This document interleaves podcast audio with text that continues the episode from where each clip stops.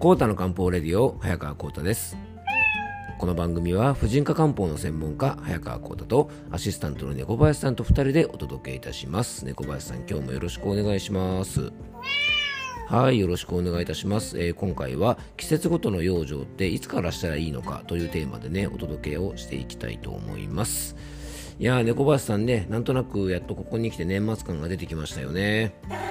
うん、今ね、お店の中では、えーとね、クリスマス系のジャズソングをね、ずっとお店の中でかけてるんですけども、なんとなくやっぱりね、クリスマスソングがしっくりくるぐらいの寒さになってきましたね。はい、ということでね、皆さんもね、今週末はクリスマスイブなんかもあってですね、まあいろんな過ごし方をすると思うんですが、まあ僕と猫林さんはね、まあ2人でモスチキンでも食べましょうかね。はい、ということでね、あの皆さんいろんなクリスマス過ごされると思いますが、あの寒いのでね、体調だけ気をつけてください。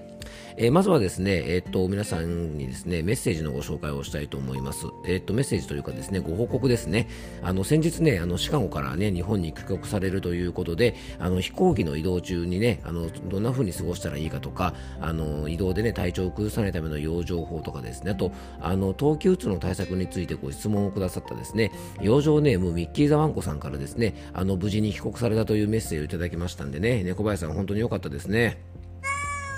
はい、あのね、なんか、ポッドキャストをダウンロードして、えー、ね、飛行機の機内にね、あの持って行ってですね、移動中もね、それを聞いて笑っていたなんてね、お話もしてくださったんでね、まあ、僕と猫林さんの茶番劇も多少は役に立ってるようでよかったですね。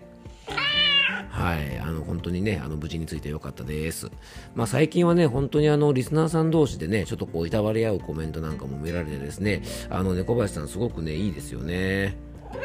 うん、本当ね、なんかね、ご助会的な雰囲気で、なんか、歳末助け合い運動じゃないですかね。まあ皆さんね、本当にあの、いろんなお悩みがあると思いますので、まあ番組の中でね、まあいろんなね、あのところでもこうやってね、共有できて、まあみんなでね、こう気分的にスッキリできたらね、小林さんいいですよね。はい。ということでね、まあ、今回もですね、実はリスナーさんからのメッセージのご紹介と、そしてご質問にお答えしていきたいと思います。えー、それでは、コータの漢方レディオ、今日もよろしくお願いいたします。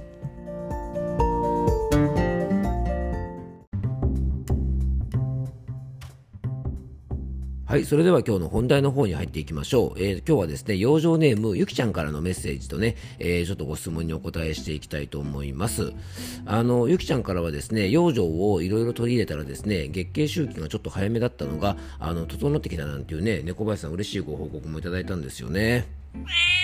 はい、あの朝一のね、えー、っと空腹時にこう、ね、コーヒーを飲むのを控えたりとか、あとあのキョンキョンが言っていたですねレーズンウォーターを取り入れたりとか、あのこれはね YouTube の僕の番、ね、僕とキョンキョンでやってる番組の方であの話をしてくれた養生だと思うんですがね、あのそれも取り入れたりとか、まあ、ウォーキングとかですね意識的に階段の上り下りとか、まあ、動くようにしたりして、あのね、少し整ってきたなんてご報告もいただいたんでね、まあ、本当嬉しいですね。ありがとうございます。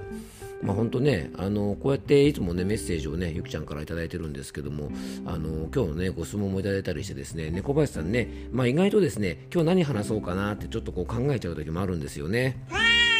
うん。まあ、そういう時にですねやっぱりこうやってねご質問いただくとですねあじゃあ今日はこの質問に答えていこうということでですねポッドキャストのネタにもすごくなっておりますのでねあの皆さんもよかったらですねどしどしメッセージの方を送っていただけたらと思います。えっ、ー、とインスタグラムの DM とかですねえっ、ー、と番組の詳細の方に専用フォームのリンクも貼り付けておりますのであのどちらでも構いませんのでねあの気軽にメッセージいただけたらと思います、えー、それではね今日のメッセージの方をご紹介していきたいと思います。えー、こうたさんこんにちは。健康診断の予約をしました。ゆるぴてください。はい、ゆるぴます。はい。えー、マーサさんのお母様の、えお母様、気持ちの方も、体調の方も少しずつ良くなってほしいですね。えー、頭痛や胃の調子が悪い、体重減少、想像するにも、えー、お辛いと思います。えー、マーサさんも見る側として辛い時と、えー、辛い時もあると思いますが、なるべく楽しみを持ってお母様を見守りつつ元気に過ごしてほしいですね。えー、でも幸せなお母様ですね。心配してくれる娘さんがいて、えー、きっとコウタさんの声で、えー、勇気や希望が湧いたと思いますよ。この調子じゃ、えスター、アンパンマンも廃業の危機ですね。はい。愛と勇気だけが友達ですね。はい。えさて話は変わり質問なのですが、え体は前倒しで準備している、え体は前倒しで準備しているのかということです。以前、冬には春夏の容器を養う時期とおっしゃっていました。容器を養うってどういう意味でしょうか？また、えー、花粉症の時期には天茶を飲むのですがあれも早めに飲み始めた方がいいと聞いたことがあります。また秋の放送ではまだ夏の体を冷やしやすい習慣が抜けきれずに3首を冷やしたり冷たいものを飲んでいる人が多いけど避けてくださいということ。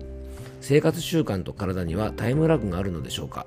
秋の過ごし方で冬の冬の過ごし方で春の春の過ごし方で夏の夏の過ごし方で冬のと体は先に先にと進んでいるのでしょうか、えー、そのことを最近ずっと気になって、えー、気になっていました。また気が向いた時で結構ですので教えてください。よろしくお願いいたします。えー、豪雪地方停電心配です。ということでね、あのメッセージいただいて本当にありがとうございました。あのー、ね、この間お話しさせてもらった、えっと、マーサさんのね、お母様ですね、あのー、ちょっとコロナのね、あと体調を崩してらっしゃるってことでね、先日養生法をちょっとお話しさせてもらったんですけども、あの、マーサさんのね、あのちょっと心配もしていただいてね、えーゆきちゃん本当にいつもありがとうございます。あとね、メッセージの最後の方にもありましたが、あの、かなりね、ちょっと大雪で困ってらっしゃる地域もねあると思いますのであのリスナーの皆さん大丈夫でしょうか？ね本当にあの雪はね怖いですね。あの僕の住む山梨県もですね何年前かな？もう10年ぐらい前になるのかな？ぐらいにですね本当にあの記録的な豪雪が起きまして朝起きたらですねもう雪の壁が目の前にできていてですね途方に暮れたようなことがあったんですがあれで山梨県はですねどのくらい生活のね、インフラが麻痺したかな。多分ね1週間ちょっとぐらいは本当にあの雪に埋もれた状態で日常生活にねかなり支障が出たこともあったんであの雪っていうのはね本当にあの怖いですからね。ぜひあの今大雪でねあの困ってる皆さんもいらっしゃると思いますのであのぜひお大事にされてください。はい、えー、それではねちょっと質問にお答えしていきたいと思います。あの季節の養生ってねいつ頃から始めたらいいのかということをお話ししていきたいいきたいんですけどもあのあそうそういえばね先日あのねきょんきょんのご飯と味噌汁でも花粉症対策の話をねこの間してたと思うんですけどもあの実はですね花粉が飛び始めてからでは花粉症対策って遅くてねあの花粉症がひどい方はですねもう3月とか4月になってからではなくてやっぱりねこれも早めの体のケアが必要なんですよね。で季節の養生って前倒し前倒しでするのかタイムラグがあるのかというお話なんですが例えばねあのこれから来る春なんですが、えー、ね、3月4月と春が来るわけですがね春は、えー、中医学では万物が芽を出す時期です、ね、で地面からぐっと芽が出る時期なので人間で言えばですね例えば出産するとかですねあの非常にこのエネルギーが必要な時期なんですね。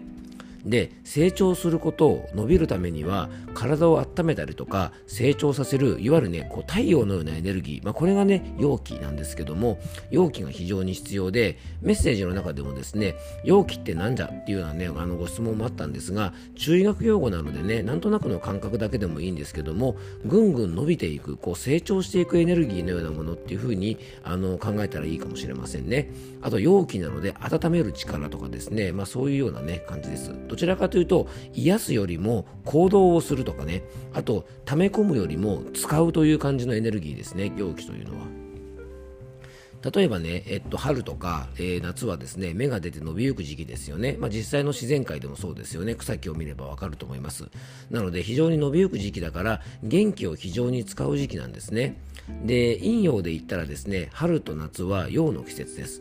でこの時期にちゃんと伸びゆくエネルギーを使うためには平蔵の時期といってですね、まあ、オクラの中に物を溜め込むと言われているこの冬の時期にね、えー、しっかり溜め込むものを溜め込んだりとか、えー、しっかりですね閉じ込めておかなきゃいけないんですけどこの冬の時期にね激しく動き回ったりとか体力とか気力などをですね大量に消費するような行動ばかりとっていると、まあ、本来力が必要な春になっても力不足となって、まあ、きちんと芽が出なかったり元気が不足して調子が出なくなったりするんですね。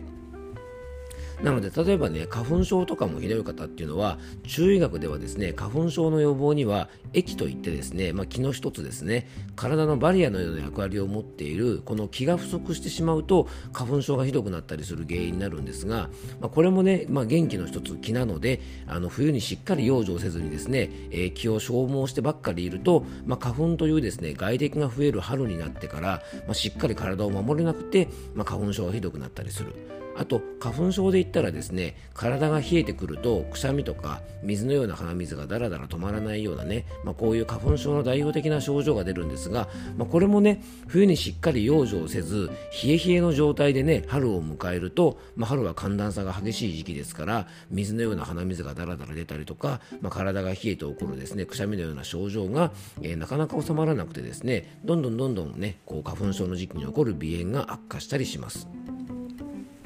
なので次に来る季節がどんな季節なのか、ね。えー、5行とか五臓は、えー、一つ前のものが、まあ、それを生み出す、ね、母親のような役割があると考えているんですね。例えば春夏秋冬もそうですし五行というのはですね自然界にあるものを5つに分けたものですし、まあ、五臓というのはね人間の体の内臓機能を5つに分けたものなんですが例えばね腎臓の腎は、えー、次の季節ね肝の母。で肝は心の母。まあ、これをですね中医学では創生といってですね、えー、お互いにですね支え合ったりとか、えー、促進し合ったりとか助長するというような働きがあるんですね。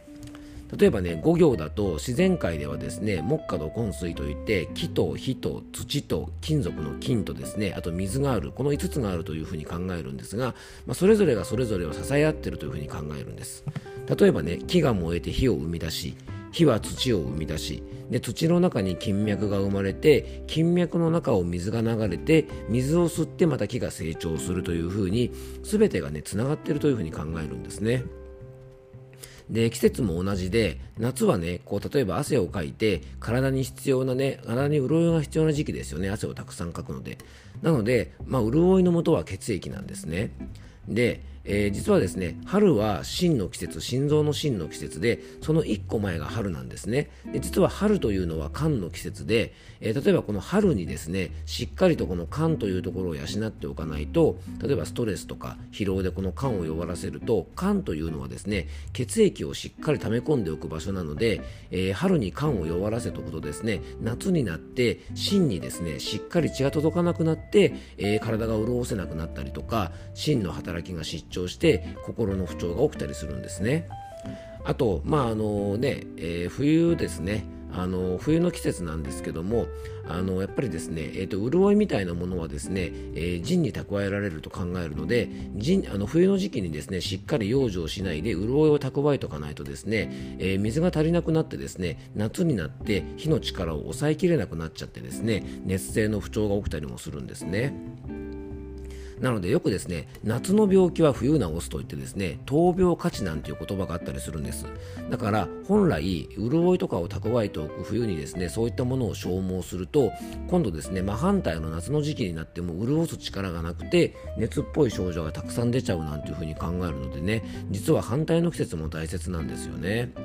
なので、まあ、今回ねあのご質問としてはあの前倒しの養生をした方がいいのかということだったのでねもうまさに答えはその通りで、えー、季節ごとの養生というのはですね春になってからしたのでは遅いのでもう冬から始めると。ね。で夏に異常に体調が悪い方はですね春はもちろんなんですが冬の季節にもねやっぱり養生が必要なのでできるだけですね前倒しの養生というのをしといた方がいいのでぜひですね、まあ、これからの季節で言えば春調子が悪いという方はですね今からしっかりとあの養生をしておくと、まあ、春とか夏になっても元気に過ごせると思うのでね、えー、今日のお話が少しでも皆さんのお役に立てば嬉しいなと思います。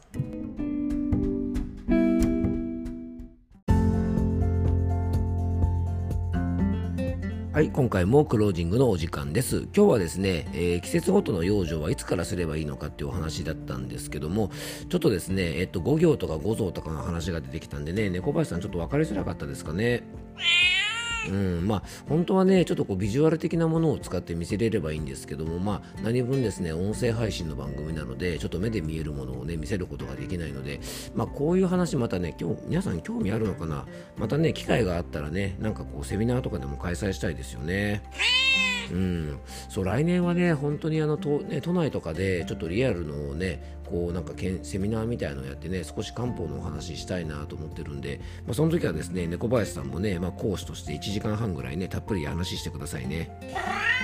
はい、ということでね、僕と猫林さんのコラボセミナー開催できるのか分かりませんが、あの、来年はね、ちょっとそんな活動もちょっとしたいなと思ってます。そこでね、またリスナーの皆さんともね、ちょっとお会いできたら楽しいななんて思ってますんでね、あの、よかったら楽しみにしてください。あできればいいな。はい、本当にね。はい、ということで今日はね、養生ネームゆきちゃんさんからのご質問で、えー、季節の養生はいつからするのということでね、お話をさせていただきました。えー、今日も聞いていただきありがとうございます。どうぞ素敵な一日をお過ごしください。漢方専科サータ薬房の早川幸太でした。では、またた明日。